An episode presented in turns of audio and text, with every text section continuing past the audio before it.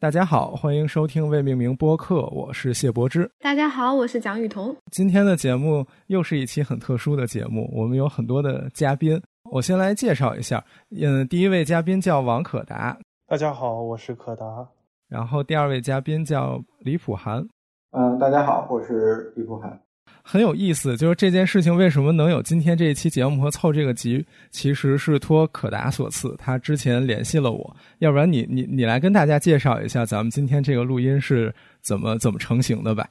哎呀，这个就得从头说起了。普涵和我呢是大学期间就认识的，我们一起去刷宝看了很多古迹。现在呢，我和普涵都暂时在美国，然后我在美国读书嘛，因为普涵在波士顿。然后他之前在华盛顿，现在又到了波士顿，所以我就等于在美国东岸有了两个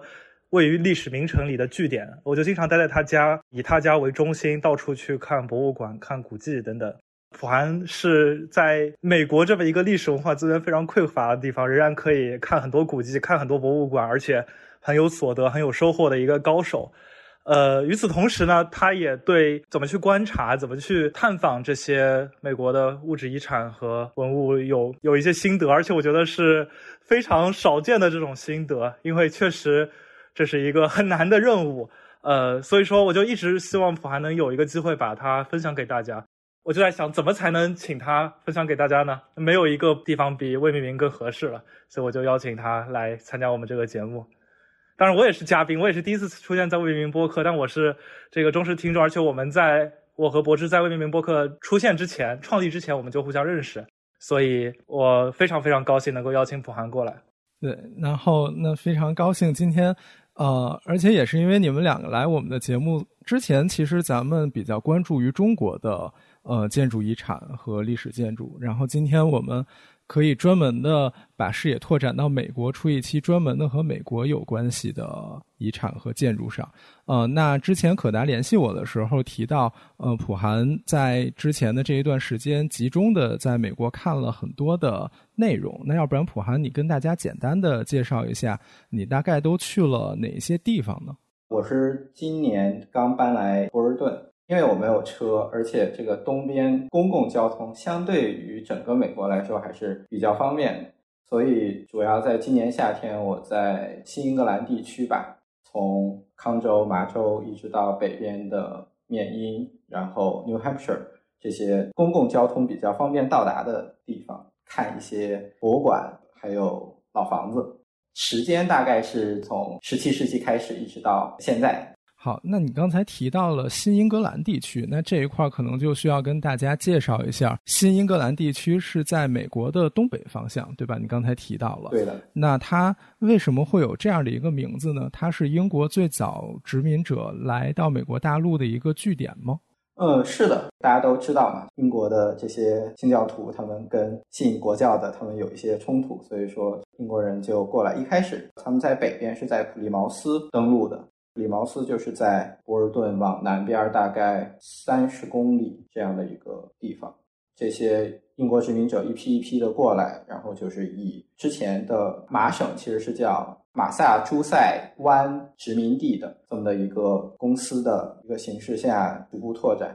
现在新英格兰应该是包含从北是缅因、佛蒙特，然后 New Hampshire，呃，马省、罗德岛和最到南是康州。对，所以纽约州不是新英格兰，但纽约是其实是最接近新英格兰的一个 Mid Atlantic 的城市。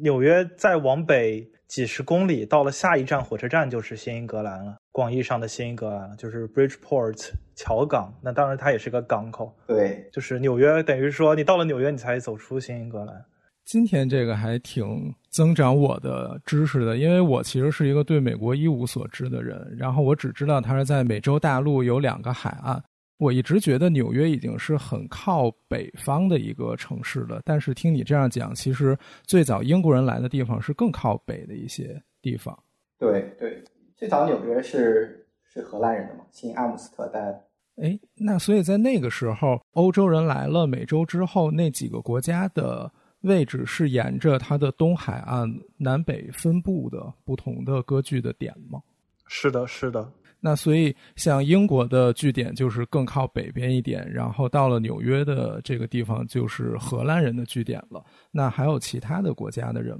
的据点吗？有的，往南还可以看到一些，比如说北欧人的呃一些最早的据点，比如说在我们费城周边的德拉华州有克里斯蒂安娜堡，那这个是。最早是北欧人的一些殖民地，但是他们很快就被英国人所取代和征服了，包括。最早经营纽约的荷兰，呃，当然当时是新阿姆斯特丹的这个呃荷兰人，应该是在十七世纪的中期就已经被英国人所取代了。那英国人在纽约的外港修建了很多城防的设施，然后把纽约作为一个新的经济中心和交通中心经营起来。包括后来建国以后，呃，从建国一开始，纽约就是美国第二大和最大的城市里面切换。包括在南部，也很早就是由英国人涉足的。而法国人对美洲的经营主要是在两个方向，一个是在北部，可能很多观众熟悉，在加拿大东边有一些加拿大人的殖民地，那他们顺顺河而下，建立了像魁北克城这样的世界遗产，还有一些比较重要的据点。那他们最终的势力范围和英国人一样，呃，沿着东海岸的北部，最后深入到五大湖区去争取和印第安人的贸易路线，包括皮毛等等。最后爆发了英法之间，还有殖民者和原住民之间的多场战争。那这个是一方面，呃，另一方面，大家现在想到呃美国的法国人的痕迹，或者是西班牙人的痕迹，可能会首先想到的是美国南部和东南部，比如说大家都很熟悉的新奥尔良鸡腿堡。那新奥尔良，你听这个名字，奥尔良、奥尔良公爵等等，那这个就是一个法国的地名。路易斯安那最早就是，我不确定是不是最早，但是它是长期被法国人所经营和控制的。一直到很晚期，而且今天或者至少在上个世纪那边还有很多法语母语者。然后另一方面就是在更南部，呃，那我们知道最早开始建立美洲殖民帝国的是西班牙人，大家肯定都了解著名的这个西班牙人征服和屠杀阿兹特克人和其他中美洲、南美洲原住民的故事，呃，包括西班牙和葡萄牙人如何以经度线。划分美洲的这些故事，那么在这个背景下，美国的南部地区的一些现存最早的单体建筑和一些现存最早的建筑群，其实是在西班牙的影响范围内建立的。我我可以补充一点点，就是法法国人主要就是沿着密西西比河，从北一直就是到湖，然后到新奥尔良，到路易斯安那。西班牙人就是比较这个有名的，还在德州。德州这个我之前去过一个世界文化遗产，他们十。七十八世纪，他们的传教据点其实就是一个非常小的那种小城市。这个有教堂，还有这种传教士的等于宿舍，然后还有这些让当地的原住民来皈依，跟他们做交易，一个集合体，就是有点类似教堂集合体的这么一个东西。教团，OK OK。然后在圣安东尼奥附近吧，我记得是德州的中南部。对，刚刚还有一个没说的点，就是在佛罗里达，不知道有没有观众知道，就是在《昆玉万国全图》里面，其实已经有佛罗里达了。这个半岛当时被称为花之语 （Florida, Flori, Flor, Flora），所以它被译为花之语。那它也是最早应该是由西班牙人经营的。现在在应该是在圣奥古斯丁，就是在佛州的北部，还能看到一些遗迹和建筑。哎，那这样看。呃，因为三位都在美国有过相当的生活的经历，我不知道在你们旅游的过程里有没有发现这些北部和南部的历史建筑之间的不同的风格，或者他们体现出的之前的英国和西班牙不同的文化的传统呢？因为其实，在一般的建筑史学习里面，好像英国和西班牙的呃，无论是建筑还是传统上面的差异，还是有一些的。我不知道你们有没有注意过，就是这一些差异呢？我其实没有去，没有太去过南方。就说在北方吧，我觉得麻省其实就算是美国山西，然后里面比如说有几个镇子，可以说是什么美国进城、美国高平。因为在美国算十七世纪以前，我觉得能算高古吧，就大概算宋构的水平。美国加起来肯定不超过一千座吧，可能有个三五百座，这个三百座、两百座这样的一个。一七零零年以前的这些建筑，然后我觉得百分之七十都在麻省或者在新英格兰，他们我觉得大部分都是按照英国的传统的民居来建的，而且就比较有意思的点是，他们其实，在英国那个时候树已经都都砍没了，来了美国这么一个物产丰饶的地方，他们就非常舍得用料。当然，他们也没有烧砖的这些必要，或者说他们建砖房毕竟还是更豪华一些的，木房还是占据主流，而且用材都非常非常好。而且，美国早期的木材处理、木材加工和木材运输也一直是做美国建筑史的学术研究里面的几个热点，因为其实也是因为时代比较近，然后存世的建筑也很多。所以说，你可以在今天还可以看到一些痕迹、一些史料，呃，包括怎么去把木头运出来，怎么去呃在坑里面批量的处理木头，然后木头和木头之间是怎么以一种井盖式的，后面是以木片和木片之间榫接的方式建立一个建筑的立面的，而且这也形成了美国北部和可能加拿大的一个那种民俗文化吧，就是直到直到今天，你去一些比较偏远的地方，有有些地方还有那种木工表演。就是他们给你一些这个木匠给你耍一些花活儿，就是在当时他们很推崇这个木匠能够有十八般武艺。那现在他也作为一个半娱乐半民俗的这种传统保留下来。那这一点我也觉得很有意思，因为好像在一般咱们国家人的刻板的印象里，好像中国的建筑是以木结构为主，然后一提到欧美的建筑，好像都是石头的房子。但其实刚才你们提到的美国有很多早期有的木结构的房子，包括一直到现在，其实也是。那我不知道，比如说，呃，咱们还是回到这个新英格兰地区，比如说在这个区域里面，它的木结构的建筑。比如说，有没有一个区别是普通的住宅用木结构比较多，然后纪念性的建筑或者公共建筑用石比较多？还是说有一个时间的区别，就是比较早的建筑基本上是用木头的，但是到了比较晚的时期，大家又开始用石头？有没有这种建筑的类型和时间上面对于材料的区分呢？首先说砖石和木头的区别，这个肯定是有的，甚至。如果在新英格兰南部或者是 Mid Atlantic，就是纽约到费城到华盛顿这一带，是用木头还是砖头，是一个很重要的断代的标志。嗯，那么后期稍微重要一些的建筑，无论是教堂还是住宅，呃，住宅比较少，但是一些重要的住宅，比如说，如果你在纽约，你可以去看到总督岛上的一些建筑；在费城可以看到一些早期的重要住宅，他们都开始用砖头，呃，或者用砖头做结构，或者至少用砖头做立面。当然，在新英格兰这种人口不是那么密集，同时自然资源极其丰富的温带地区，我想木头还是长期是主流。呃，甚至一直到今天，如果说世界上哪个国家的当代建筑里面木结构用的最多的话，我想可能就是日本和美国。就你可以看到，美国现在的住宅区还是大量的使用木结构，当然它有很多的呃问题，这也从某种意义上是一种路径依赖。当然，我们今天不讨论这个当代 美国的这个民居建筑哈。呃，另一方面，我觉得这个也你的问题也很好，就是它切中了我们传统的建筑史教育的叙事中的某种迷思。就我们传统的建筑史教育，或者说 b o z a r。就是老一辈建筑师他们所接受的这一套体系，很大程度上是基于那些被经典化的建筑。在西方的话，就是呃希腊、罗马、罗曼、哥特、文艺复兴、巴洛克、洛可可等等。那他们最重重的是那些重要的大师作品和纪念性建筑。那么在西方的传统里面，可能确实会更倾向于用石头和砖头去建这些建筑。但是也不可否认的是，呃，木结构、木材，呃，长期作为一种民俗的或者说民居建筑的结构材料而存在，在美国更是如此。呃，而且在美国殖民地建立初期，砖头的供应，砖头的成本很高，呃，没有足够的砖头的生产，那么木头几乎是唯一可用的材料。所以说，我觉得这个问题好在它能够，呃，提醒我们去思考我们传统上关于建筑史的叙事。无论是在中国还是在西方，都侧重于那些纪念性的建筑。在中国的话，就是呃重要的佛寺和道观庙宇；在西方，就是重要的教堂和呃政府建筑。那确实他们会很大程度上误导我们对整个建筑的材料的一个整体的感受。嗯，我我可以补充两点，我在玩的时候发现的，有一个就是其实算是一个段子吧，非常非常有意思。我上周在 Newburyport 的一个 House Museum。那个房子是一个一六六几年的一个房子，这个老爷爷导游讲，他说：“啊，我们这个房子一颗钉子都没有，好熟悉，哇，直接的这个，对呀，非常非常搞笑。然后说当时的木匠，你看这个，他他有一个小模型，就是那种 kind of 榫卯结构，就是能把主梁跟旁边的这个 beam 都插起来，这个非常结实。”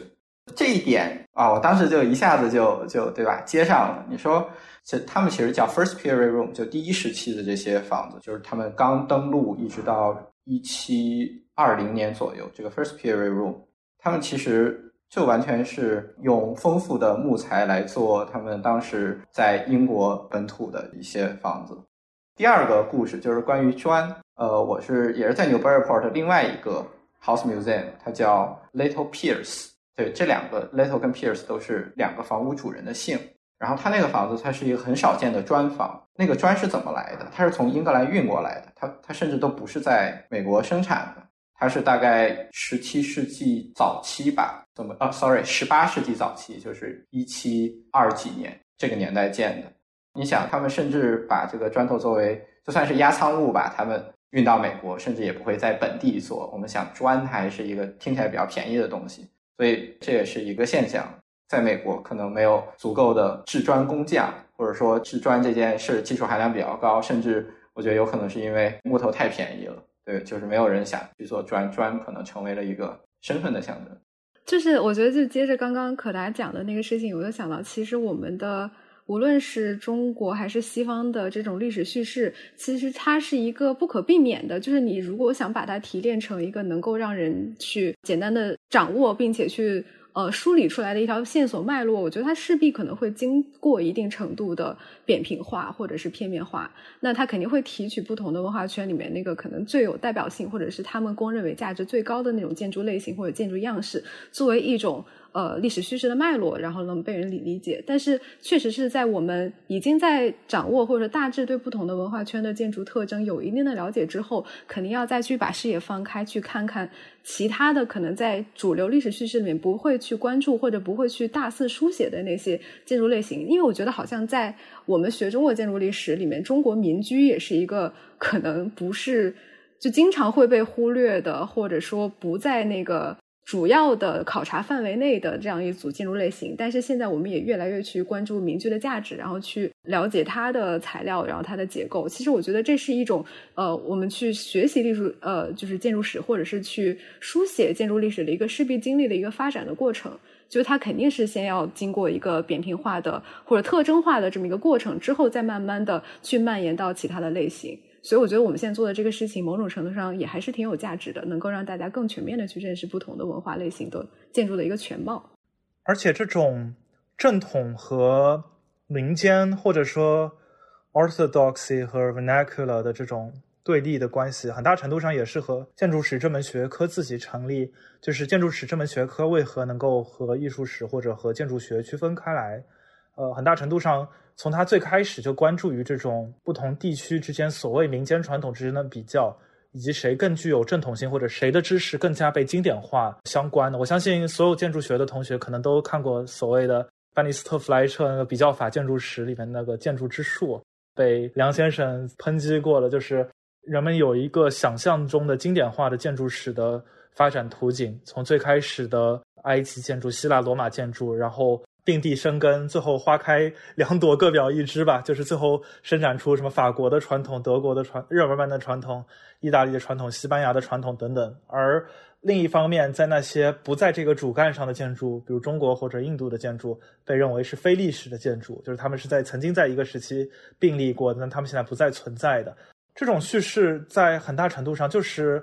我觉得至少在呃二十世纪早期。的这种建筑教育体系里面，它一定是具有某种意识形态的成分，或者说它是具有某种呃，什么是正统，什么是边缘，或者说中心是一条像道统一样不绝如缕的主线，而旁边那些旁逸斜支的东西，呃，它们不是正统，而只是可以供我们拿来挪用、拿来吸收的元素，和那些可以用来借鉴、用来参考的呃元素而已。那这样的一种模式，在很大程度上也对我们有很多的影响。比如说，一个上过中建史的建筑学学生，可能他的期末考卷或者他的考研题目里面一定有一道题，说给你放张图，说这个是哪个地方的中国民居，对吧？那所有的民居都被标签化了，云南就是一颗硬住宅，陕西就是一个窑洞，然后北京就是一个四合院，然后江南民居就又被徽州民居的马头墙和青砖白瓦，呃，白砖青瓦所取代。那么，这样的一种叙事的模式，其实和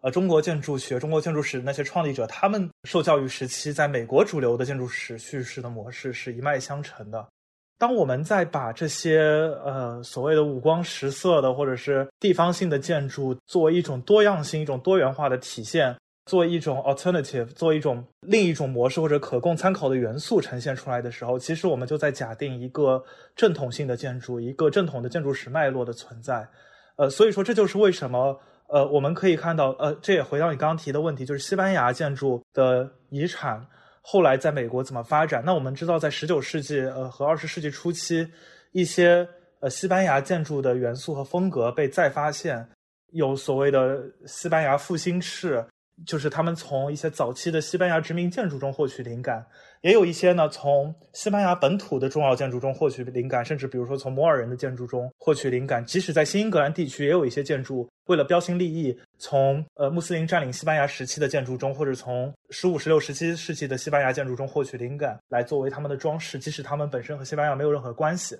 那这种文化上的借鉴或者挪用某种元素。从一方面来说，它是对西班牙殖民遗产的一种追认；但从另一方面来说，也同时在确认这个美国建筑的中心地位和西班牙的这种外来、这种天头或者交头的这种附属地位。我觉得，就这个话题让我想起前一段时间我有写一个关于汪坦老师的一个纪念的文章，然后看了一些他写的东西。啊，汪坦老师是清华大学建筑系的一个老教授了。他当时是倡导了中国近代建筑的一个研究，然后在很早的时候，在一九八六年的时候，召开了第一次的近代建筑史的一个讨论会。然后在这一次讨论会上，他们收集了很多的论文，他就关注到了一个，呃，当然咱们刚才讨论可能是一个正统叙事或者和一些其他建筑的一个关系，但是他当时提到的就是一个。接受过建筑教育的一个专业建筑师和没有经过教育的一个地方民居的这样的一个关系，因为好像在传统的认识里，近代建筑就都是上海外滩的那一些房子，或者青岛啊这些地方的房子。但是当时有一篇文章提到了广州的一个民居，所以当时汪先生就讲，他提到。文化交流还有这样一种民间随机性的渠道，它似乎更为自然深刻，没有经过官方的或学院的文化的过滤，也就是整理归纳，但是更多的保留了非常可贵的升级、新鲜、沁人。所以我觉得，相比于刚才咱们提到的那一种官式的或者传统的正统性的线索，也会有这样的一个呃倾向性，就是会觉得这一些很丰富的。民居或者是没有建筑师的建筑，它也有更多的生动的和可贵的地方。当然，这个就是刚才在讨论里面我想到的一个东西。然后我们提了这一些，也是希望各位听众能够在自己的阅读或者在自己的观察里面有更多呃欣赏的和呃理解的角度。我觉得有更多的角度总是比有单一的角度要更好的。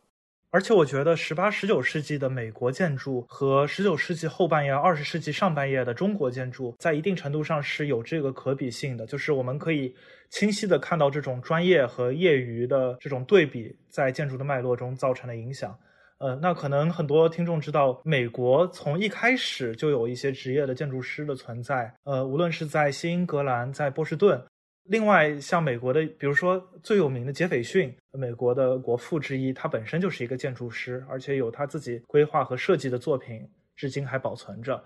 所以说，在一开始，美国的呃建筑就在很大一部分程度上，呃，特别是在东部，在新英格兰的城市里面，是由这些职业建筑师所主导的。而且他们从一开始就抱着一种我们说是清教徒式的，或者说是一种建立自己的民族认同，或者是建立追求一种独立地位或者追求一种理想的国家的这种目的去建设他们的新城市。呃，从一开始就会去借鉴一些呃所谓来自希腊罗马的元素。呃，或者是一些正统的建筑教育所允许他们去进行的装饰，而且这个传统一直持续。呃，包括后面，比如说随着对罗马的考古、对罗马古罗马建筑的新的认识，也被迅速的吸收到美国建筑中。呃，再比如说，随着希腊的独立战争和希腊的再受重视，那么一些古代希腊建筑中的元素也被迅速的借用到了美国建筑中，所以这是一条正统性的线索，一直是存在的。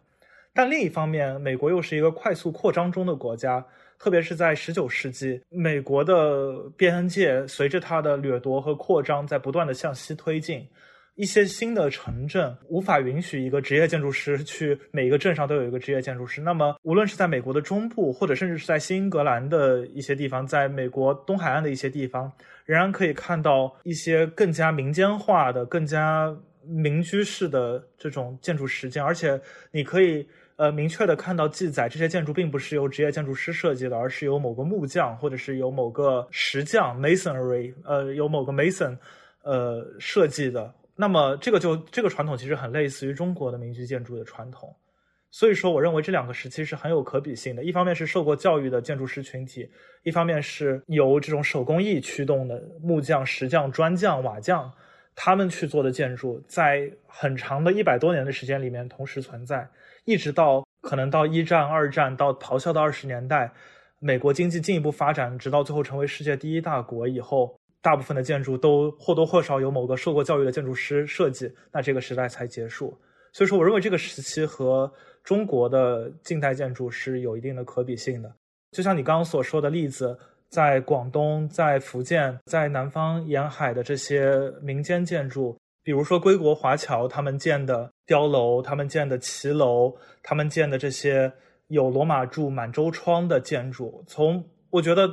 一方面，现在已经有世界遗产了，但另一方面，他们的价值仍然没有受到重视，因为它恰恰意味着某种现代性或者某种中国近现代建筑的起点。它代表着普通人开始有意识的关注建筑的细节，并且选择他想要采用的元素，这就突破了传统的一种或多或少对于建筑风格和建筑元素无意识的这种状态。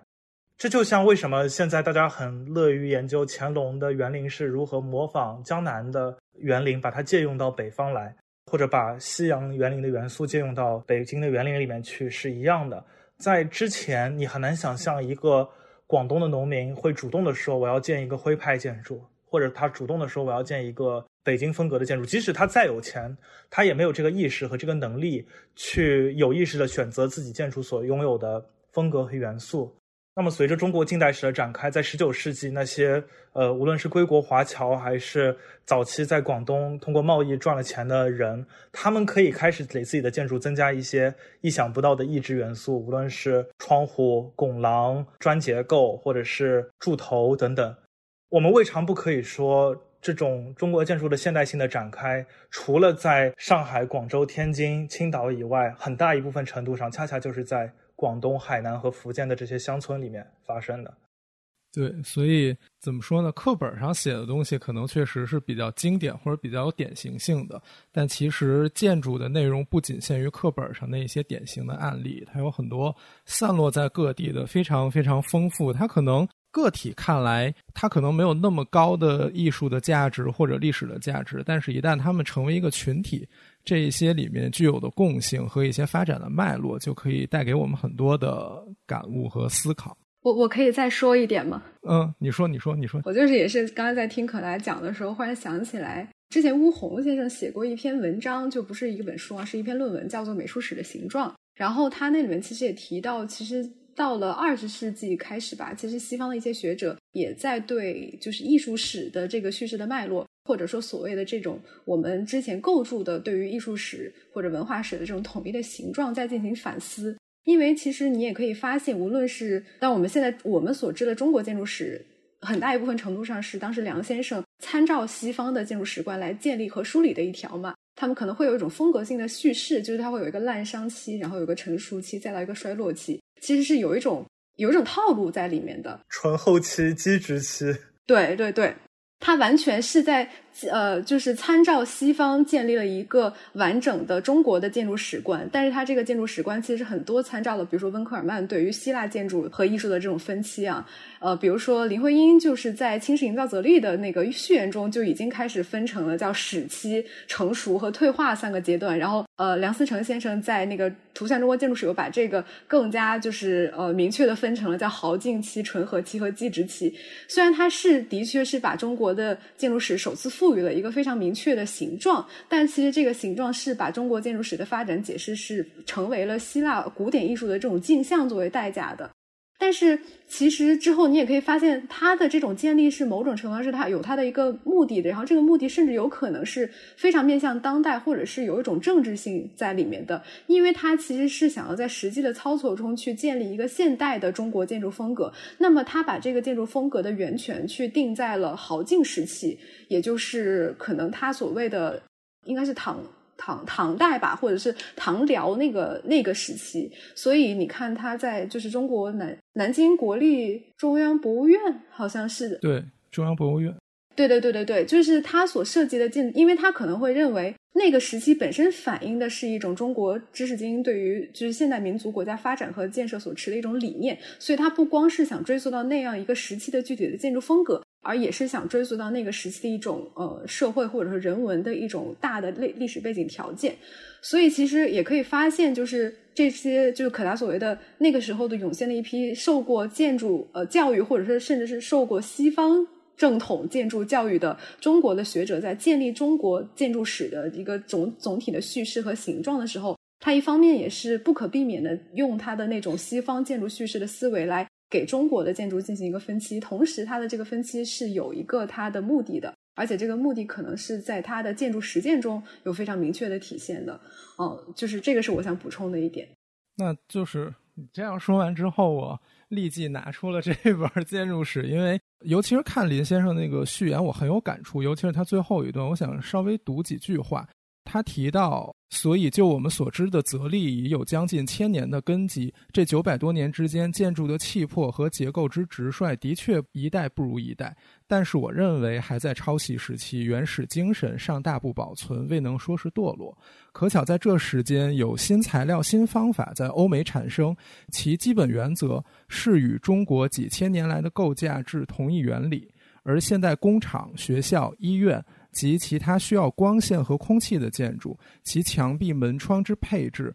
其铁筋混凝土及钢骨的构架，除去材料不同外，基本方法与中国固有方法是相同的。这正是中国老建筑产生新生命的时期。尤其是这一句，这正是中国老建筑产生新生命的时期，你就会发现，他们并不完全是面对过去的。他们更多的也面对了当下和未来，而且在这一篇序言的最后一句话，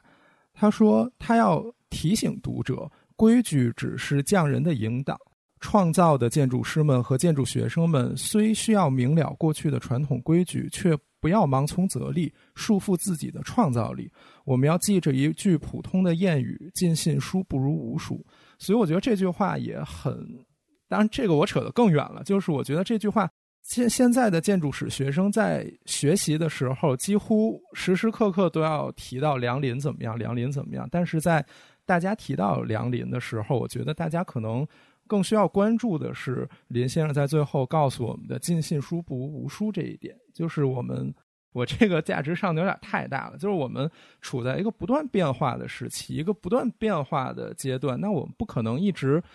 抱沉着固有的观念也好，固有的叙事原则和传统也好，去面对这些新的被认识到的研究的对象，或者说这些新的出现的一些建筑的问题。所以，这个这个就是刚才我听了大家的讨论之后，我觉得呃非常有感触的一点，也是我一直在告诉自己，在我自己的工作和学习里面需要避免的一些一些问题和需要注意的一些地方。那那我们就是之前提到了很多，其实是在我们大纲里面比较靠后面的部分的内容。但是既然聊到了，我们就先讲了。那讲了之后，我们还是回到最开始提到的，普韩在过去的这几个月里，在新英格兰地区有很多的参观。那今天这一期节目，其实主要也是想请普韩来分享一下他的这些参观，因为之前我们沟通之后，我听完感觉，在美国的这一些。内容和我们在国内熟悉的这些内容是很不一样的，尤其是对于非公共建筑一些，刚才普涵提到 house museum 的感觉，感觉跟我们平时在国内参观的，无论是名人故居也好啊，还是重要事件的故居也好，都不太一样。那普涵，你要不要先跟大家介绍一下这个 house museum 的概念是什么呢？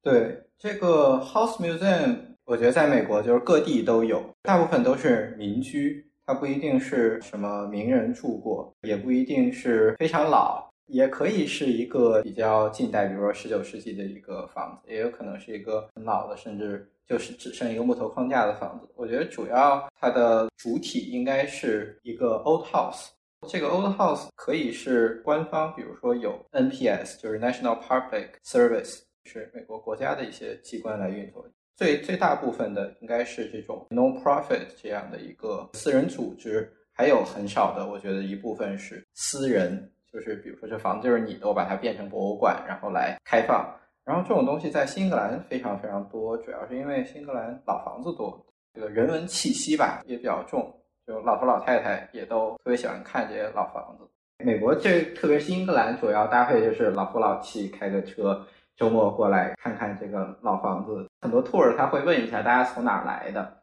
大部分都是麻省的，然后很多就是附近开车半个小时以内的。我怀疑他们就是不是第一次来。哎，那你提到这个 tour，它是一个背后是有组织来带着你们去的吗？也不能说是背后的组织吧，就是他。它这个在新英格兰最大的一个这种运营老房子机构叫 Historic New England，相当于是一个会员制的一个组织。你每年交学生是二十五刀，双人票是五十刀，一年交这么多钱，它旗下有三十多个 old house，你就可以免费的去看，就相当于一个年票吧。这些 house 他们开放的时间是不一样的，最最最紧俏的大概有三五个 house，一年只开三天。一天开三四个小时，就相当于它一整年开的时间还没有到一整天。然后有些比较火爆的这些 house，它一年会全年开放，每个周开一个周末这样。然后 house 主要的运营的人最多的是就是老年人，他们给你登记一下，然后到整点人凑齐了，就带你一个一个房间来讲这个 tour。比较少的是有年轻人的，就是在一般在几个比较大的 house。比如说，波士顿近郊有个叫林肯县，林肯县有一个格罗皮乌斯的自宅，就是他从德国逃到哈佛当老师以后，他盖的一个房子。这个里面的讲解也都是年轻一些的人。我们上个月在波士顿看的一座曾经波士顿首富的房子，它也是由一位年轻的艺术史毕业生来给我们讲解的。他能给我们讲很多关于关于壁纸、家具，关于。包括这个建筑怎么保护、怎么复原的一些信息。对我可以可以再再说一下这 tour 这个主要是有什么？我觉得美国这种古建研究三板斧：查档案、木材分析，还有颜色分析。查档案就是因为这个档案这东西在美国实在是太太太易于获取了。你想查这个你家这块地前三百年谁住的，家里几口人，就 everything，这都太好查了。然后查出来，你就可以讲故事了。比如说，这个房子到十九世纪以后，原来房主就把它租成 tenant house，就是群租房。对，群租房。这个我经常就到各种房子里面，就老头拿拿出来一个一张纸儿，上面看四十个人，他就洋洋得意说：“你看这么小房子，当时能住四十个意大利移民。”对，这这种剧情已经发生好几回，起码三四个房子都有这种类似的剧情，因为这个档案太详尽了。第二板斧就是木材分析。应该也是从二十世纪六十年代木材学嘛，就打个打个洞，然后你比较那个树轮跟这个标准树轮，你就知道这个东西是什么时候砍的，这个就可以准确准确定年了嘛。这个主要是在就是十十十七世纪的那些房子里比较多。哇，这个就特别像山西，这个二十年前叉叉大学的这个老师来过，给看了看我们这房子，最后一测，这个真的是送够这种感觉。然后，然后第三个特别喜欢就是说这个这个颜色，很多东西上面是本来有什么墙纸，比如说横梁上会刷一些漆啊，然后它这有有一些这种科学考古的感觉嘛。做保护的时候一分析，哇，告诉你这个上面以前有十层墙纸，比如说这个我们给你接了一小块儿，给它印一放，说这个是最早期的那个那个墙纸。然后比如说这个木头，你看现在没有什么吧？之前最早这个新南人建房子的时候，他们是给刷成刷成红的。这个为什么呢？他也不知道。我觉得这三点是 House Museum 的 tour 比较喜欢出发的三点，然后可以出发出来讲很多故事。然后还有，我觉得是最近几年比较那个，因为政治正确嘛，很多就会讲述一些，比如说很多很好的 house，就是奴隶的故事。特别是新英格兰也是个非常白的地方，我觉得他们更注重讲一些这种少数族裔的叙事。对，少数族裔叙事，你说太对了。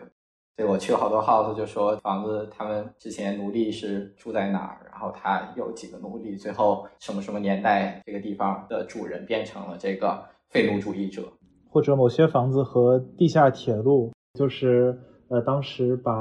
这个奴隶从蓄奴州，然后。一家一户的逐渐护送到废奴州，然后甚至最后往北护送到加拿大的这么一个叙事，那也是很重要的一部分。但但其实我是觉得，呃，这这两方面的新的叙事是是挺好的，就我挺乐见这种叙事的。不只是说从所谓政治正确的角度，更是因为我觉得这是所有建筑史的学者或者对建筑史感兴趣的人都需要面临的一个问题。当我们看到一个建筑师某某人的故居的时候。这么大一个房子里面，它剩下的空间是被什么人使用的？是被什么人占据的？而另一方面，那些服务于或者受雇于或者受奴役于那些建筑里的主人，比如说男性或者比如说白人的人，那些人他们生活在哪里？他们的生活条件是怎么样的？更重要的是，建筑它这个物理的结构本身如何服务于他们的衣食住行、吃喝拉撒？就即使无论你在政治上持什么样的观点。这些人他们的生活所存在过的痕迹一定会反映在建筑上，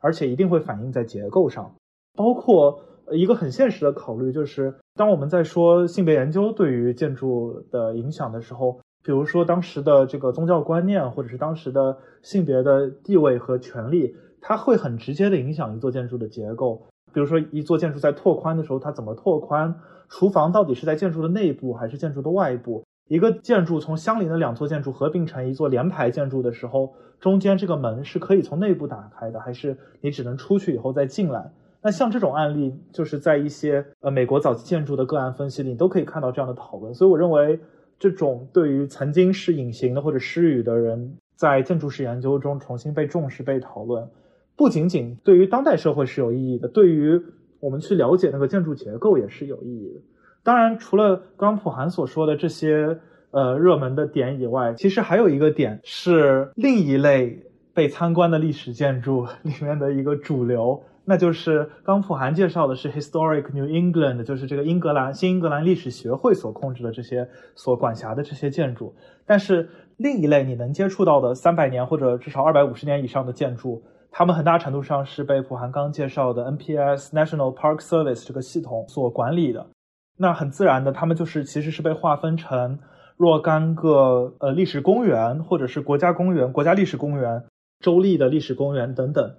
他们之所以在最开始能够成为一个国家历史公园，一个必不可少的 元素就是他们一定会和美国的主旋律叙事产生某种关系。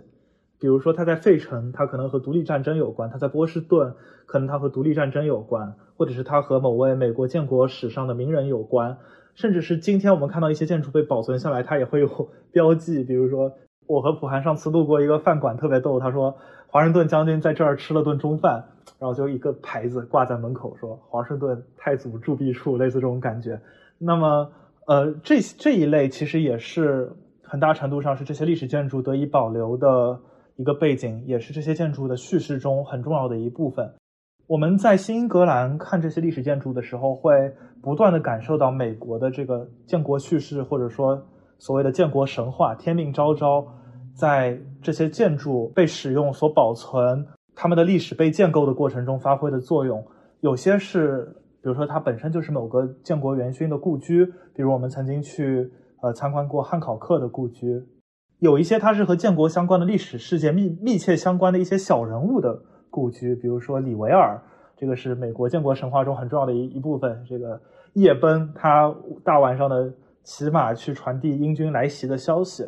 有一些，就像刚刚说的是美国的这些开国元勋曾经访问过、驻币过的地方。有一些，他们是通过美军或者是最早的独立军他们的后代所呃形成的这些资金形成的这种社区，比如辛辛那提协会这种。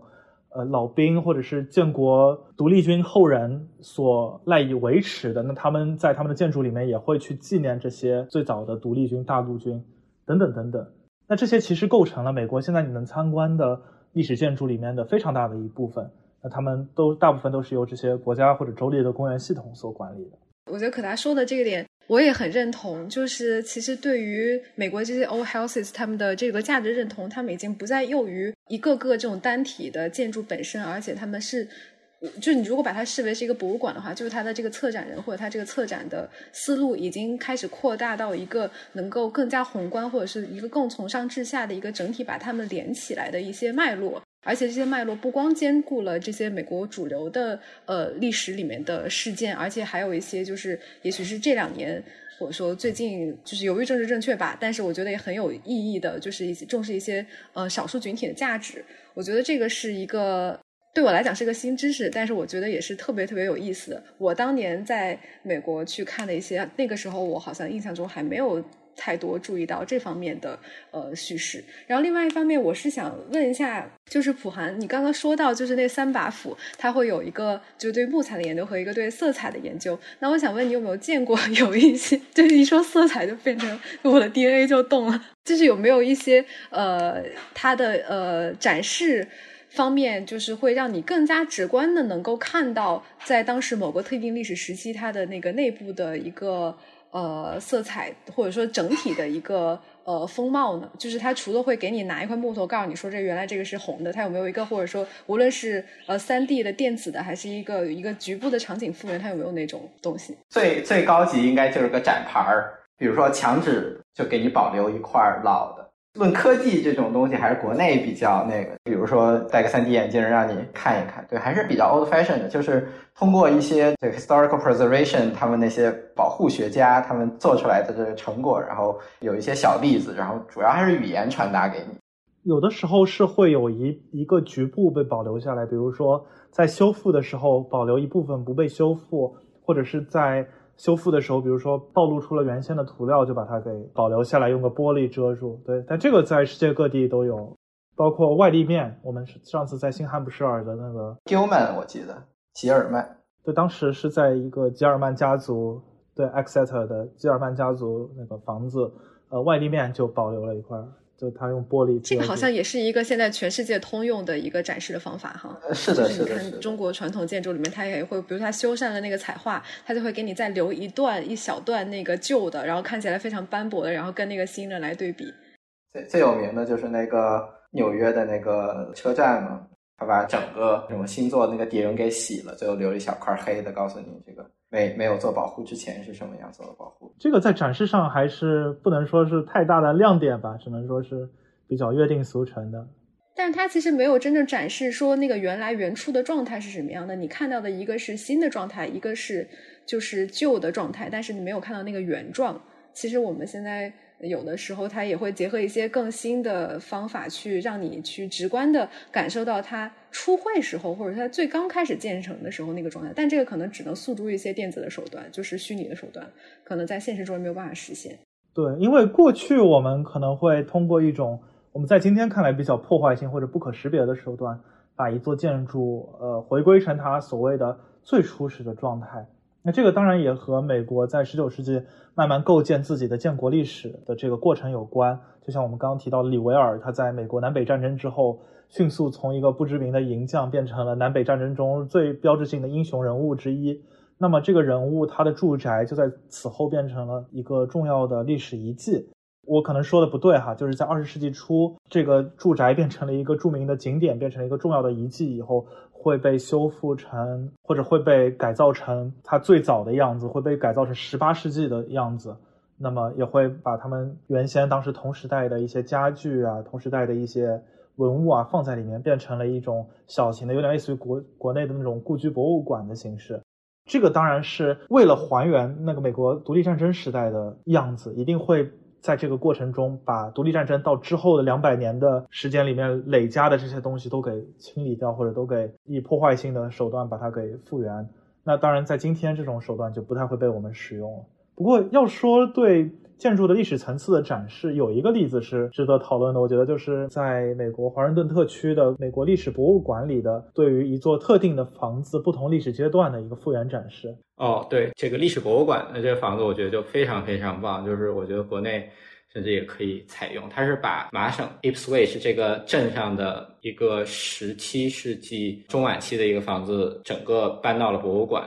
他通过档案把这个房子六七任屋主的故事分别放在了这个房子的不同的位置，比如说门厅、它的客厅，然后它的洗衣服的地方，然后它的卧室。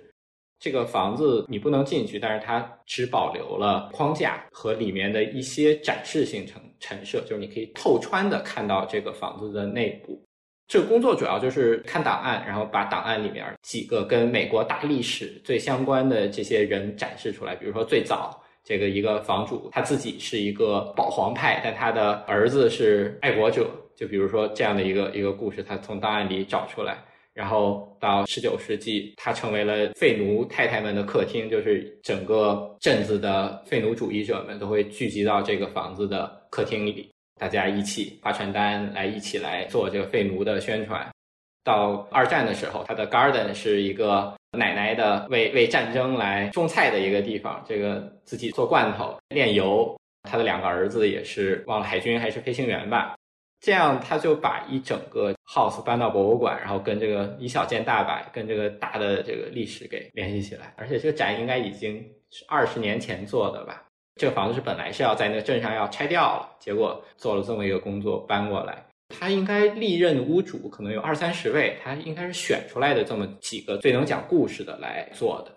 我就很有意思。其实你看，即便是哪怕它的历史时间不是很长。说是十九世纪或者二十世纪早期到现在，其实也已经一百多年了。在这个这个大范围的时间跨度内，其实每一座这种历史住宅，它的历史信息都是非常复杂而且多层的。你就会看到，就是不同的机构或者不同的博物馆，它所显展示的策略和它提取出来的想要告诉你的东西是不一样的，然后它展示的方式也是很多元的。这个我觉得确实是一个我也之前没有见过的展示方式，而且你看它是把这个建筑的外立面，然后也剥离了一块，然后可以一方面让你看到它里面的这个木结构。这应该是真实的吧？就是真实的结构，然后同时也可以让你看到里面的生活场景。对你，而且你可以看这个房子是绕一圈儿。你看最左边那个地方，它就可以绕到房子的后面，然后最后再绕过来，就沿着一圈儿。这就是从这个十七世纪一直到二十世纪，到最后这个房子被搬过来，被历史学家、保护学者来保护，哇，就非常非常棒。是的，而且我觉得它有一个特别值得我们注意的地方，就在于它怎么去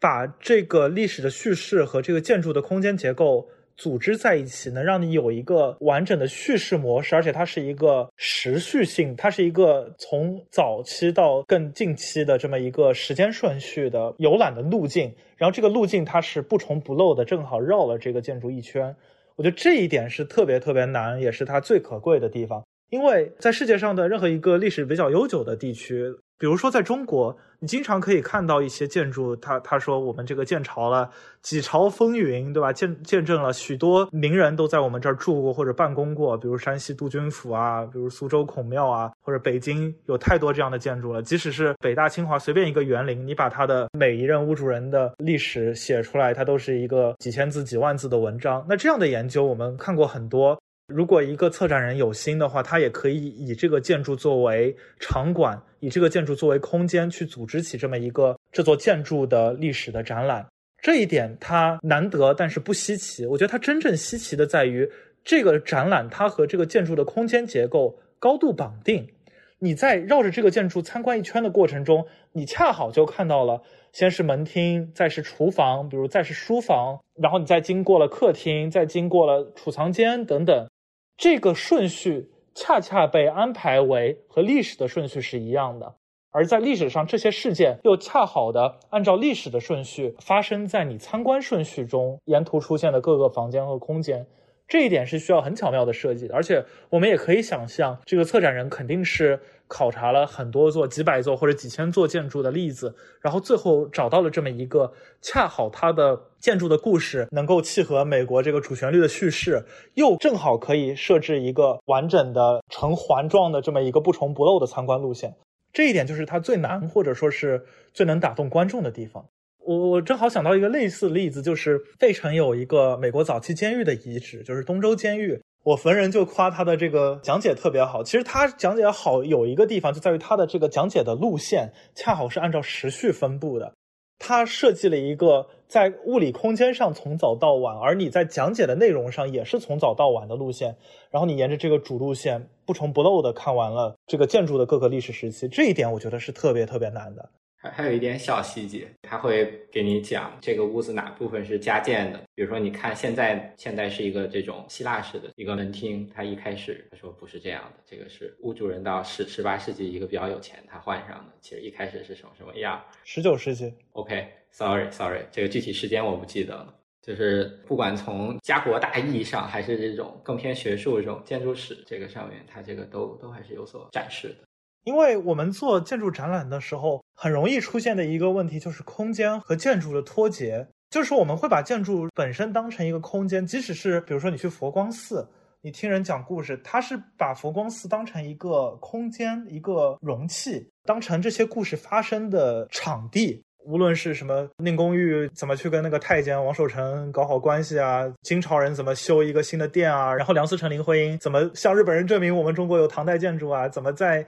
七七卢沟桥爆发的当天把电报给拍出去啊，啊等等等等等等这些事件，那它当然它和佛光寺有密切的关系。但如果你在佛光寺讲讲的是这些故事，那等于你只是把佛光寺当成一个场地。如果这个场地变突然变成了一个透明的方盒子，这些故事也照样可以成立。那么，这其实就是把故事和建筑本身割裂开来。但与此同时，我们不能忽略的是，建筑本身也在讲故事，对吧？比如说那个被叠压在门槛底下的复联住处，它可能就提示着一次呃元代的可能的修缮，背后可能又提示着朝拜的方式，或者是宗教信仰本身内部发生的改变导致的建筑空间的改变。或者说，这个建筑它的铺座所体现出的等级，它怎么去处理它和背后山壁的关系？为什么现在登上东大殿的那个登山道会是现在这个样子？包括为什么文殊殿的对面没有一个和它对等同等级的金代殿宇等等？这些本身也是建筑的故事，但是它们更难讲。所以说，我们常常抑制不了那种纯粹把建筑当成帝王将相、才子佳人故事发生过的容器的这么一种冲动。呃，我们常常无法就着这个建筑的物质结构本身来讲故事。那我觉得这一点，在我们刚讨论的历史博物馆里的那个建筑的复原展示里面是比较好的体现出来的，就是他在利用建筑结构本身，利用那个物质结构本身去讲故事。我确实很同意你的说法，因为包括刚才大家在讨论这个讲故事的角度的时候，我其实就想，比如说北京的故宫，我们现在讲的都是以皇帝的。生活的视角来讲的，但其实皇帝他哪怕有五十位太太，这个宫里也只是五十一位主子，但是这个宫里一定是有成百上千位的太监、宫女等等的服务人员的。那其实以他们的角度来讲这个故宫的故事，我们会有非常非常丰富的角度和更多的发现。所以我觉得这个当然它。肯定是和这种叙事的逻辑和角度和想法是有关的，但是具体到这一个美国博物馆里的建筑展览的案例来讲，因为我从这个照片里面看到，这个房子其实已经被拆解了。如果我可以这么讲的话，就是它其实已经不是一个建筑了。我们讲建筑，它一定要满足一些遮风避雨的功能，但是因为它现在。这个很有意思，就是好像从一个不可移动的文物变成了一个可移动的文物，对吧？被放在了博物馆里，然后它的房顶，对我刚刚也想说这个，对它的房顶也被拆掉了，然后房子的一部分结构被拆掉了，然后一部分墙壁被打开了，所以我们可以，我的理解是相对自由的去设计这样的一个流线，而且相对自由的在你需要的地方把这个建筑打开。所以这个我觉得也是把这个房子作为一个博物馆展品里面，它能提供给我们更灵活的展示的手段和，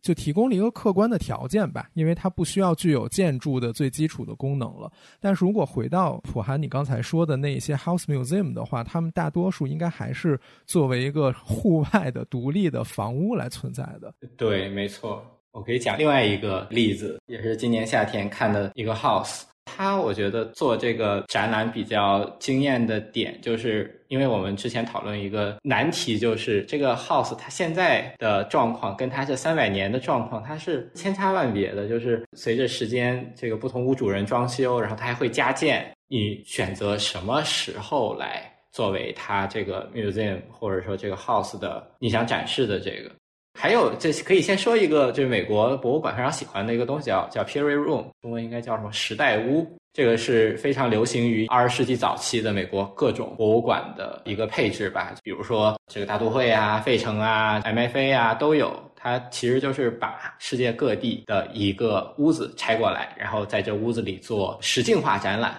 比如说大都会大概有二十个吧，二十个 Period Room。比较有名的是明轩，明轩其实算是新造的嘛，但是它等于是把苏州园林挪到 Met。这个其实当然就更接近于就是我们刚才讨论那个例子，就是把屋子作为一个展品。我看的博物馆，它其实整个博物馆它就做成一个多重的 period room，就是每一个房间它是一个不同 period，然后它按照它这个房间里发生的故事，包括它收集的展品来布置这个，然后它给你讲。这个房子在那个时间的故事，就是等于有点移步换景。你去下一个房间，哦，从十七世纪变到这个十八世纪早期，十八世纪早期变到晚期，最后到这个十九二十世纪，就是它大概有十个房间，然后它一直在在往前走。对，它设计了一个路线，从最早到现在，然后不同的屋主人，不同的故事。有一些房子是在某个年代加建的，有些房子是最老的，就是他想办法设计了这么的一个路线，就是一个比较大的一个 house。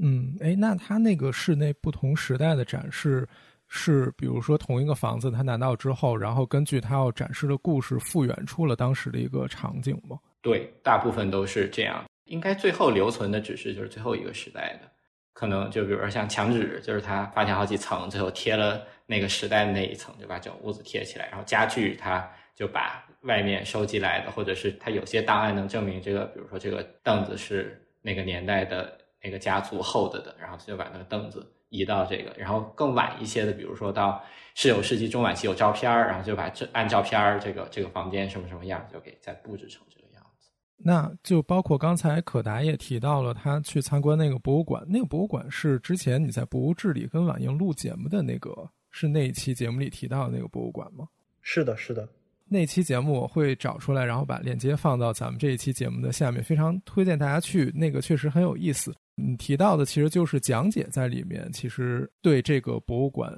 价值和意义的呈现提供了很重要的作用，对吧？那普涵，你刚才提到这个博物馆是不是也是讲解会对于你眼前看到的这些展览的解释和解读，会不会也是需要讲解你才能更好的去理解的？对对，太太重要了，因为这些 house museum 它是没有展牌的，就纯必须要靠这个老爷爷老奶奶给你讲。对，一般一个 tour 是四十五分钟到一个小时，这样就带你逛一圈儿。特别是那种很早期的房子，它有一些就是作为那种建筑史样本，它甚至连家具都不放，它就给你看大梁，给你看这个地板，给你看这个墙，它它用的石膏是怎么填的，就是这种这种特别像我们这种对于美国建筑非常门外汉的人，就非常需要他这个讲解人员来看。它重要性就相当于这个，在国内看古建，有人给你讲这个什么斗拱铺座，然后进去这些什么天花，然后这些地符，这些就 everything，特别需要这个讲解来支持。其实我觉得这还和一个美国的一个得天独厚的优势，或者也可以说劣势有关，就是它历史太短了。至少说这些建筑的历史都太短，都是这个少数几个民构，大部分都是清构，对吧？在国内都评不上县宝的，所以当然不是我们不是说这个建筑有高下之分、尊卑之分，但至少它的历史比较短，有两个好处，一个是你去改动它不会有太大的心理负担，对吧？你说有有人比如说他说我说晋祠也很有历史，我把晋祠改一改，那个复原各时期的风格，那你肯定会被骂死，没有人敢改一个一千多年历史的一座如此重要的文化瑰宝。但是，一座三百年前的普通民居，那就随随便了。这是一方面，另一方面，它时代又比较近，导致你能讲的这些故事，其实都是一些清朝的故事，都是一些最近一两百年里面发生的故事。那这些故事自然就有更详细的档案，更容易和这个建筑的物理空间去对应上。所以，这两方面的因素共同导致，在这种建筑里面，你作为一个策展或者作为一个讲解者的发挥空间是非常大的。其实刚普涵说这个什么石膏大梁、地符、地板给你暴露出来，那国内也有人想弄啊。这个万科搞的五龙庙不也是抱着这样的一个目的吗？说你今天来看了唐构，我就给你把中国建筑跟你讲的清清楚楚。但为啥大家都不喜欢万科五龙庙那个项目呢？那是因为你你不该在一个中国第二早的现存的木构建筑的旁边就搞这种风格非常现代的，或者是很这种类似于当代的博物馆的风格的这种对建筑史基本知识和建筑基本结构的展示，所以它必然会受到很多业内人士或者是感兴趣的人的非议。但是在美国，那你自然就没有这么多掣肘了。五龙庙的历史是这些建筑的四倍五倍，对吧？那自然情况就是不一样的。我刚才也在想，就是因为之前咱们去，就我跟童老师测绘去永乐宫嘛，其实就是我有机会爬到架子上，近距离的看了那个斗拱，包括它的壁画尺度很大嘛。然后我刚才就脑补了一下，比如说在它那个沿着墙的地方搭一个。大家可以上去的台子，然后这样大家能够近距离的看那个斗拱和看那个壁画上面的一些细节。但是我想了想，感觉我会被骂死。永乐宫管理处首先把你拉黑。是的，是的，是的。我觉得就像普涵刚刚讲的那几个例子，就是什么把把建筑什么有四五层，然后把前面几层都清掉，什么这这儿留个乔治时期的，然后那儿留个殖民风格的，那儿留留个联邦风格，那儿留个晚期的，这种事儿你在国内做，那那那那是。特别是越是重要的建筑里，你你你不可能做这种以损害历史信息为代价，或者以损害文物现状为代价的修复。可能在一些保护级别不那么高或者历史不那么久的地方，你可以做，比如名人故居，你可以做这种复原性的展示。但但凡是那种比较重要的国宝级的历史建筑、木构建筑，你很难去做这样的复原性的展示。当然，我也我也不支持这么做，因为它太重要了。我刚才想也可以从价值的角度理解，就比如说。啊，那个永乐宫那个大殿里最打动我的就是它那个佛坛和外面礼佛空间的一个设计，它相当于是哪个殿？三清，三清殿。三清殿它中间不是一个佛坛，然后供了三，哎，不是佛坛，对不起，那是个道，哎，那是佛佛教还是道教的？道教的宫，永乐宫嘛。对不起，中间有一个坛，坛上有三清，然后它相当于是，当然这个有点术语了，就是有内外槽嘛。它的内槽相当于把内槽的那一圈柱子结合斗拱做成了一个放大版的建筑尺度的佛龛，然后人是围绕着那个巨大的佛龛来转的。然后类似的场景，我觉得在那个龙兴寺摩尼殿也有点这个意思。所以我觉得这个空间可能是很具有价值的一个部分，但是如果我在它边上搭了那个架子的话，好像就会破坏掉这种空间上的价值。但是确实就是这种历史时间越久的建筑，它里面的价值的信息就会越丰富，尤其是这一些重要的宫殿也好、寺庙也好，它有很多内容。因为我刚才也想到，比如说在北京或者在上海，也有很多用老建筑。在它的室内做一些新的结构，然后把它变成一个无论是艺术展览的场所，还是营业性的咖啡馆或者餐厅等等。但是在这一些比较偏呃日常向使用的建筑里面做一些改动的话，好像大家的接受度也会更高一点。对我，我觉得这个是其实是非常非常重要的。就是你在美国你也看不到谁把教堂做成。这个公共建筑应该是对应公共建筑，民居是应该对应民居。我觉得在国内可能基式民居这种 high high priority 的会比较那个，但是你搞一个，比如说北京四合院做一些这种展示，这个我觉得北京四合院大概可以跟这种新英格兰这种房子匹配，我觉得应该也是可以。对，像那种高级的这些庙宇，或者是在美国这种教堂，好像也没有人打他们的主意。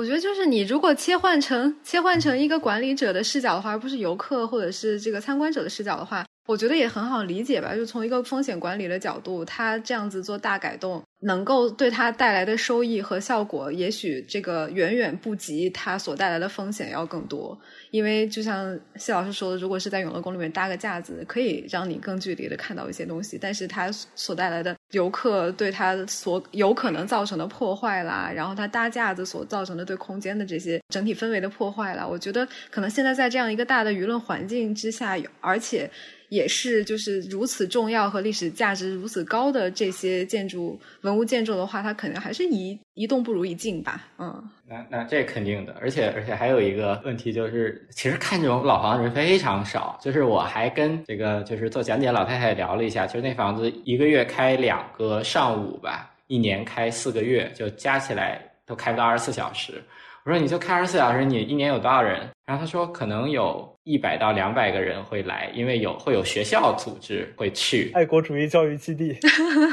我其实也很好奇，那小朋友去那儿看啥？对，他说有 group tour，他们当地的一些学校会组织 group tour，加上这些人也才这么点儿人，就他本来开放时间也就很短。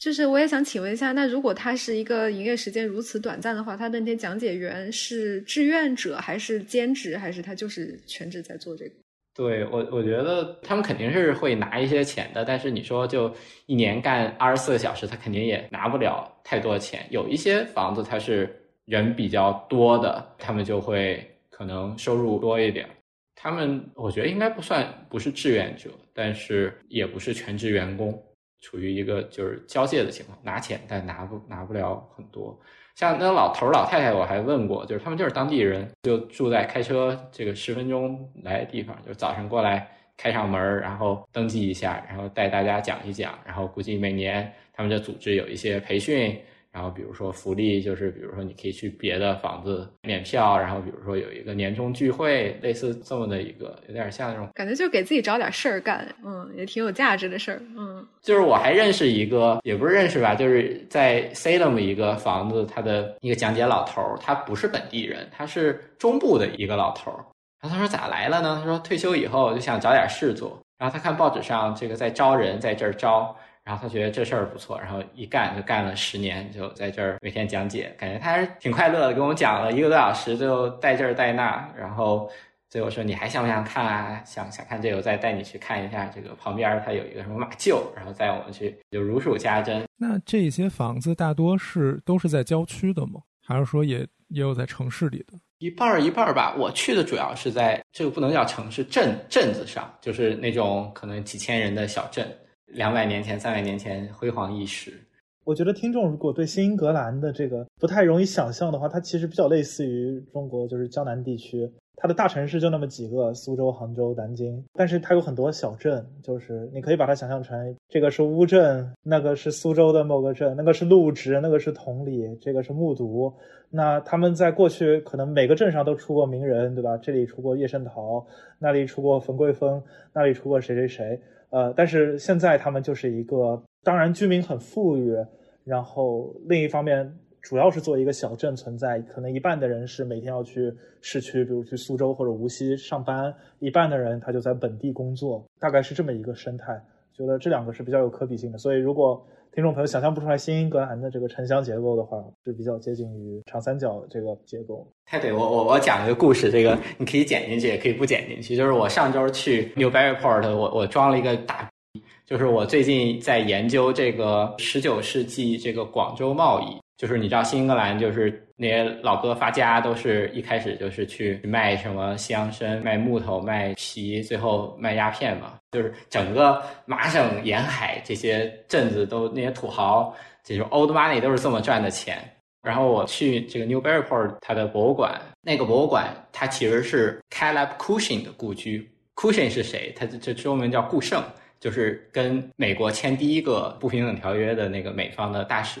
他在那个馆里，就是有一套是一八五零年左右的广州画家画那种西洋画嘛，有一幅是十三行。对我最近就研究这个怎么看这十三行的画，它其实是能看出来年代的。然后我发现它其实是个一八五零年。然后当时他们正好那博物馆的一个什么 member of board，就是董事会的一个老哥在那儿，一个老头儿，大概七十多了吧。我就跟他讲，把他给震惊的。他说他们馆一直以为这个是一八四三年顾盛。签完条约带回来的，但是明显那个应该是一八五零年以后的，就是它上面有一八四八年才建的教堂，就这个让我一定要给他发邮件，把我这个研究的成果告诉他们，什么就是谈笑风生，哇，我就觉得可可屌了，帮人断了代了，你这个是荣誉会、荣誉观众、荣誉官员。对呀，我这个起码告诉他们，这东西肯定不是这个大使本人带回来的。你看这个在在新英格兰也多无聊，就是你你会想方设法研究一些跟中国有关的东西。广州贸易这种东西在国内绝对不入流，谁会研究这个十九世纪广州什么洋商、什么十三行那些东西？但美国这还挺显学的。就是新英格兰有个特别棒的博物馆叫 Peabody Essex，它的就百分之九十的中国展览，它是一个大的一个厅，叫亚洲贸易。他们早年带回来的这些瓷罐啊、墙纸啊，就是所有这些带他们想象的这种异域风情的亚洲的这些东西的展览。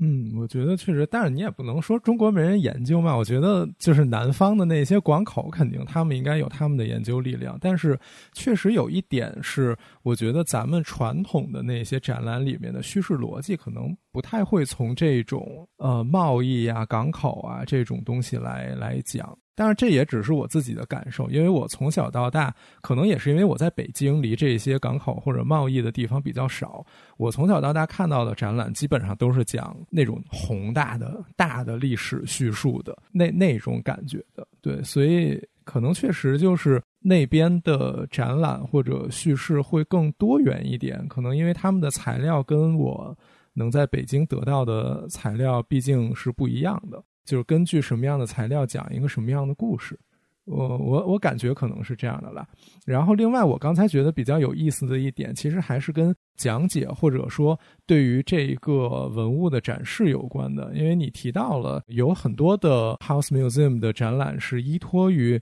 呃，无论是志愿者还也好，还是义工也好，他们的阐释来告诉你这个故事的。那这个里面其实会带有很多。个人的色彩和个人的倾向性，因为我自己也有很长时间的博物馆讲解的经历。那博物馆讲解其实可以分两类，一类是它官方的那种讲解，它的那个官方的讲解，他们是有固定的讲解词的，而且基本上他们应该是不被允许超过那个讲解词的。然后另一类就是像我这种志愿者的讲解。我们有讲解词，但是我们没有很严格的要求说你必须要背这个词。我们得到的要求就是这里面词的基础的信息。你在讲解过程中是要涵盖的。那具体到你以什么样的线索去串联起这个展览，和以什么样的办法去发挥你的讲解，是个人性是很强的。比如说，我之前在故宫是讲慈宁宫雕塑馆的，慈宁宫正殿里面那个展厅有四十六件文物，属于那种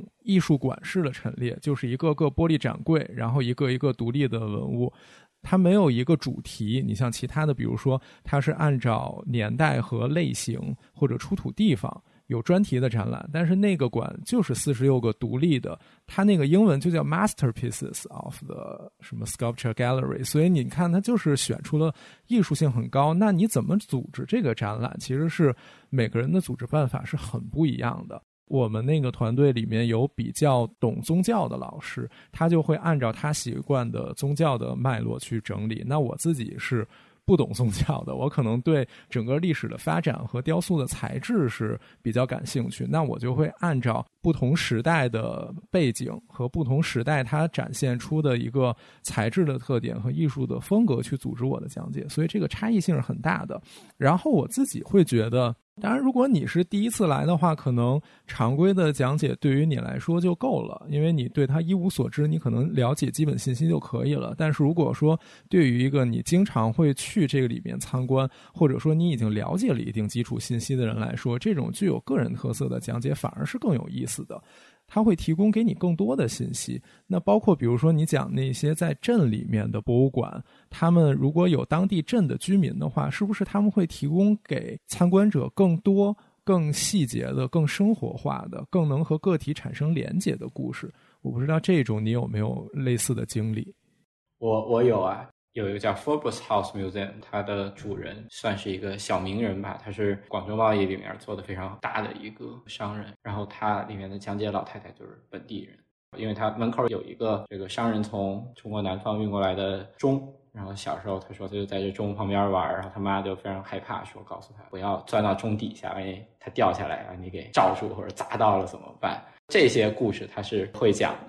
我觉得美国主要还是第二种吧，就个人发挥比较大，但。但有一个问题是我没太有去过第二第二遍，所以我不知道能不能遇到第二个人，看看他们是不是有一些就是基础的词都会讲。我觉得肯定是有的。像我跟王小达上次去一个去那个 Gilman House，那个老头标了个 N word，然后我我没听见，然后可达跟跟我对象都听到了，我觉得还是比较震惊的。这肯定不是他们的常规表演。老头不小心把自己那个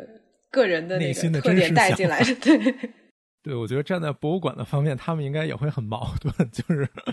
这种志愿者，确实相比起他们自己的雇员来说，更不好管理一点。但是这个是那个题外话了。然后我看童老师你自己有写，你在美国南部之前上学的时候也参观过一些博物馆，我不知道您有什么类似的或者不同的感受吗？其实学术性的感受没有太多啦，然后我觉得就是关于价值啊，然后展示方式什么的，其实也就不再赘述，因为感觉美国整体它的这个 tour 还是有一点共性，就是这种小范围的房子。我就说点有趣的吧，Sarasota 那个可能就不说了，我就主要说一下 Key West，因为 Key West 它这个地方地理位置很特殊嘛，它是在佛州的最最最最南边，然后你看地图的话，它也是整个在墨西哥湾跟古巴之间的那个海湾的那个位置。然后它其实离就是 Havana 的距离，甚至比它离那个 Miami 的距离还要近很多，所以它其实是一个很很很有意思的一个位置。Key West 它现在还是作为一个旅游的一个小镇，但是它可能。一开始他发家他的支柱产业很很有意思，它叫做 shipwrecking industry。它那个很难用一个中文的一个词来解释啊，就是因为那个海湾经常会有一些洋流啊、hurricane 啊，所以它经常会有一些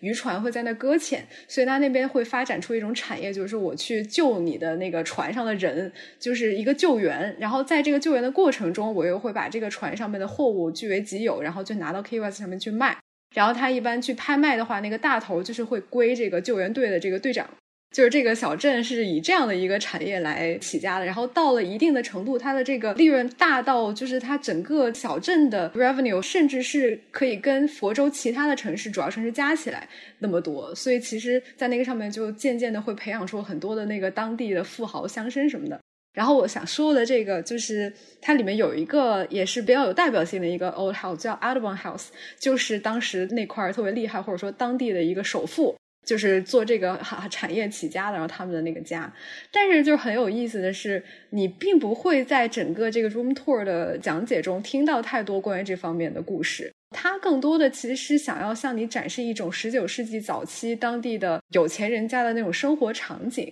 所以他也是会把这些房间然后复原成一个。其实我甚至都觉得它不是一个刻意的复原，就是它其实没有经过太多的变化和那种破坏，它就还是那个样子。然后就是让你能够在里面听完了讲解之后，自由的去穿梭、去体验，然后去感受这种热带花园的独特的特质。然后它为什么叫 Audubon House？就 Audubon 他其实是一个人，是当时的一个这种风景画家，然后专门去画花和鸟的那么一个画家。其实他当时短暂的在这边待过一段时间，所以你看这个名字甚至都没有以建这个房子的这个家族来命名，而是以就是曾经来过这儿的一个画家。然后他的那个纪念品商店也都是在卖这个人的画，就很有意思。而你会发现，就是他们就是这种美国南部这种小城旅游城市，他们可能就不太会在策展的这个地方把更多的注意力放在这种知识性的东西，而在于一种热带风情的体验或者这种 exotic 的这种 experience。然后还有一个特别有意。意思的事情就是，他会把一个卖点放在房子闹鬼上面。就是你看，在他的官网也可以看到，专门在他那个 story 下面有一个就是 haunted house 或者是什么 ghost，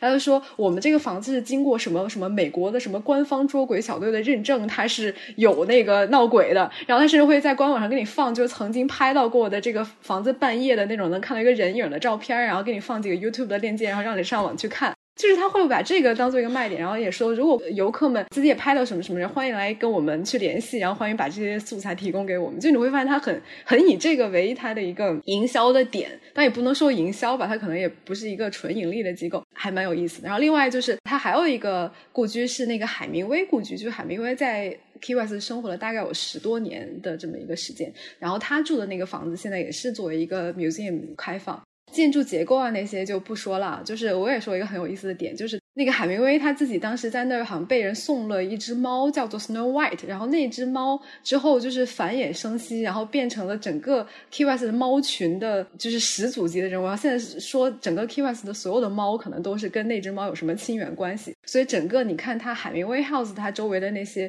呃花园里面全部都是小猫咪。然后他们甚至会为这个小猫咪专门建了一个 A P P，然后你可以去对着那个 A P P 上面的那个图鉴，然后来认这些猫，然后还有它的什么祖宗十八代啊什么的，就是你会发现他们，就是我觉得这不知道是不是一种地域的倾向啊，就是我觉得我接触美国南部的那些人，他们更多的会在这种体验性和这种 have fun 这个上面会花很多的文章，然后他也会把很多的篇幅来让你去了解这些其实挺有趣的一些小的东西，但是它也许它不是太有知识性的，然后它也是。他给你带着你讲完了一遍之后，你也是可以随意的在他的几个房间里面，还有他周围的花园里面走动，然后你想坐一下午，然后在那边写写生什么的，也都完全没问题。其实它更多还是一种度假性的一种娱乐性的体验，可能跟这种嗯很硬核或者是非常严谨的学术型的这种博物馆型的体验还是不太一样的。我觉得可能也和观众画像有关系，因为 Key West 你可以想象，就是典型的 Key West 的游客，他就是来游泳、来度假、来冲浪的这么一个一个游客的画像。然后新英格兰这些。几千人的小镇的，可能估计没有什么人是来来旅游的，而且他如果要去这些地方旅游，肯定是因为某种特殊的节日，比如说列克星敦第一枪，我们在博物志录过一期，就是在这个特定的纪念活动的时候，可能有大批大批的人乌泱乌泱的过来来这个镇上参加这个活动。除此以外的时间，可能来参观这些老房子、这些历史遗迹的本身就是历史爱好者或者建筑爱好者。可能一方面，当然像你说的是美国北部和南部的区别。另一方面，可能在美国北部新英格兰的一些比较偏度假的地方，可能它的整个介绍也会更偏娱乐一点。对，其实我们费城那个监狱嘛，就是咱们刚刚已经提到的，也是博物之路过的那个监狱。其实它就是在每年十月份会有鬼屋的活动，然后也是给你大肆渲染这个气氛什么的。就是不同的时期旅游旅游淡季和旺季，它就是以一种不同的姿态去欢迎游客。我觉得在各个地方可能都是这样的。说说到这个，那美国最有名的还是就是 Salem 的女巫嘛。这女巫其实是个非常悲惨的故事嘛，就是刚开始殖民，给大家讲讲这个 Salem 在哪里。呃，Salem 就是在波士顿往北车程二十分钟的一个海边小镇，它是英国最早来新英格兰的一个殖民地之一，有非常多的第一时期的老房子。这个在美国，这个应该是在流行文化里面、美孔里面甚至都有。这个女巫这个事件本身其实是一个非常悲剧的事件，就其实是那些教徒因为各种原因怀疑这些无辜的女子是女巫，然后进行罪恶的审判，最后把他们都给猎巫给绞死了。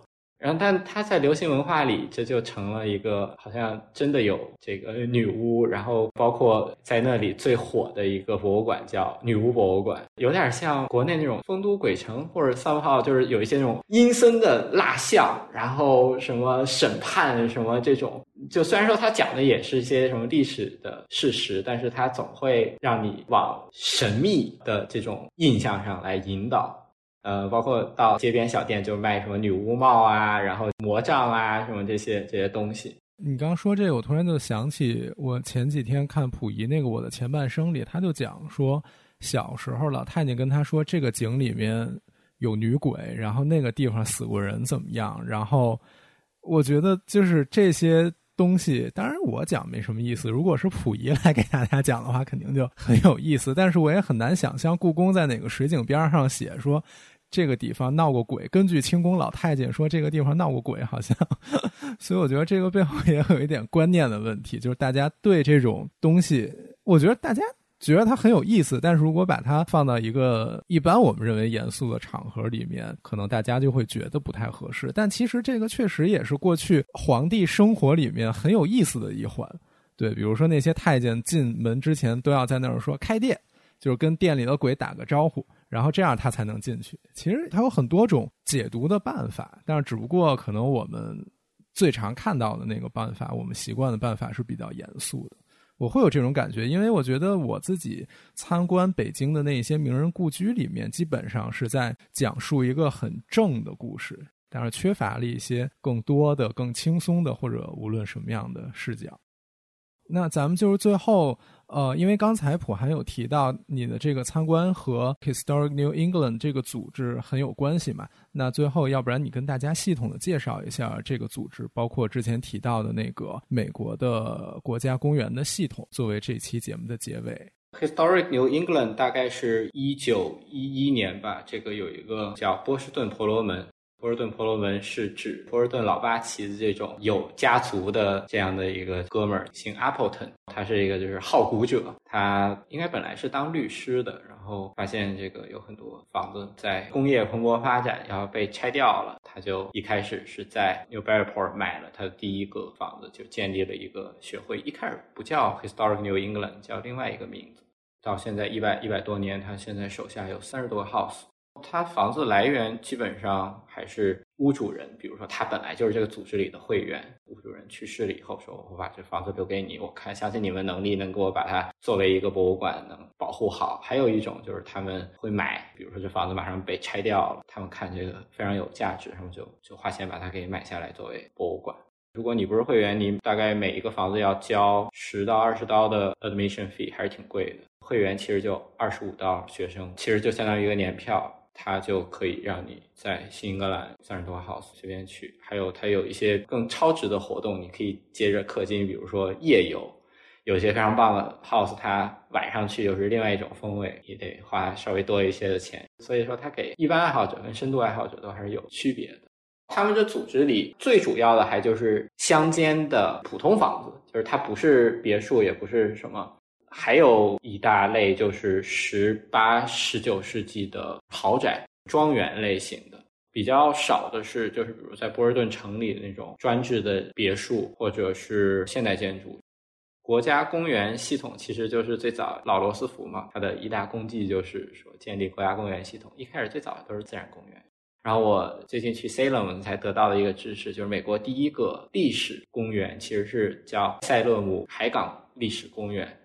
它是一九三八年建立的一个历史国家公园，它主打的就是远东贸易。十八世纪晚期、十九世纪早中期，不光是远东，然后包括加勒比、包括英国，这都有。呃，然后国家公园里面的这些历史性的公园还是非常非常少的，大概我觉得不超过五十个吧。麻州应该是全美最多的历史公园的，可能也不超过十个。数量是很少，而且它都是政府管辖，就是它的带托儿的人其实都是公务员儿，所以说它基本上都是免费的，很少很少有需要收费的店。就是在奥巴马时候，他不是有一年停摆了吗？政府没钱了，然后他们所有这些 NPS 都是会放假，因为他们都是政府发钱的公务员，他们都其实挺帅的，穿那个制服，会戴一个那种有点像牛仔帽，然后穿那种皮鞋，然后穿一身那种有点像军装那种感觉。他们叫 Ranger 嘛，Ranger 中文应该叫游骑兵或者自然公园里就是护林员那种感觉。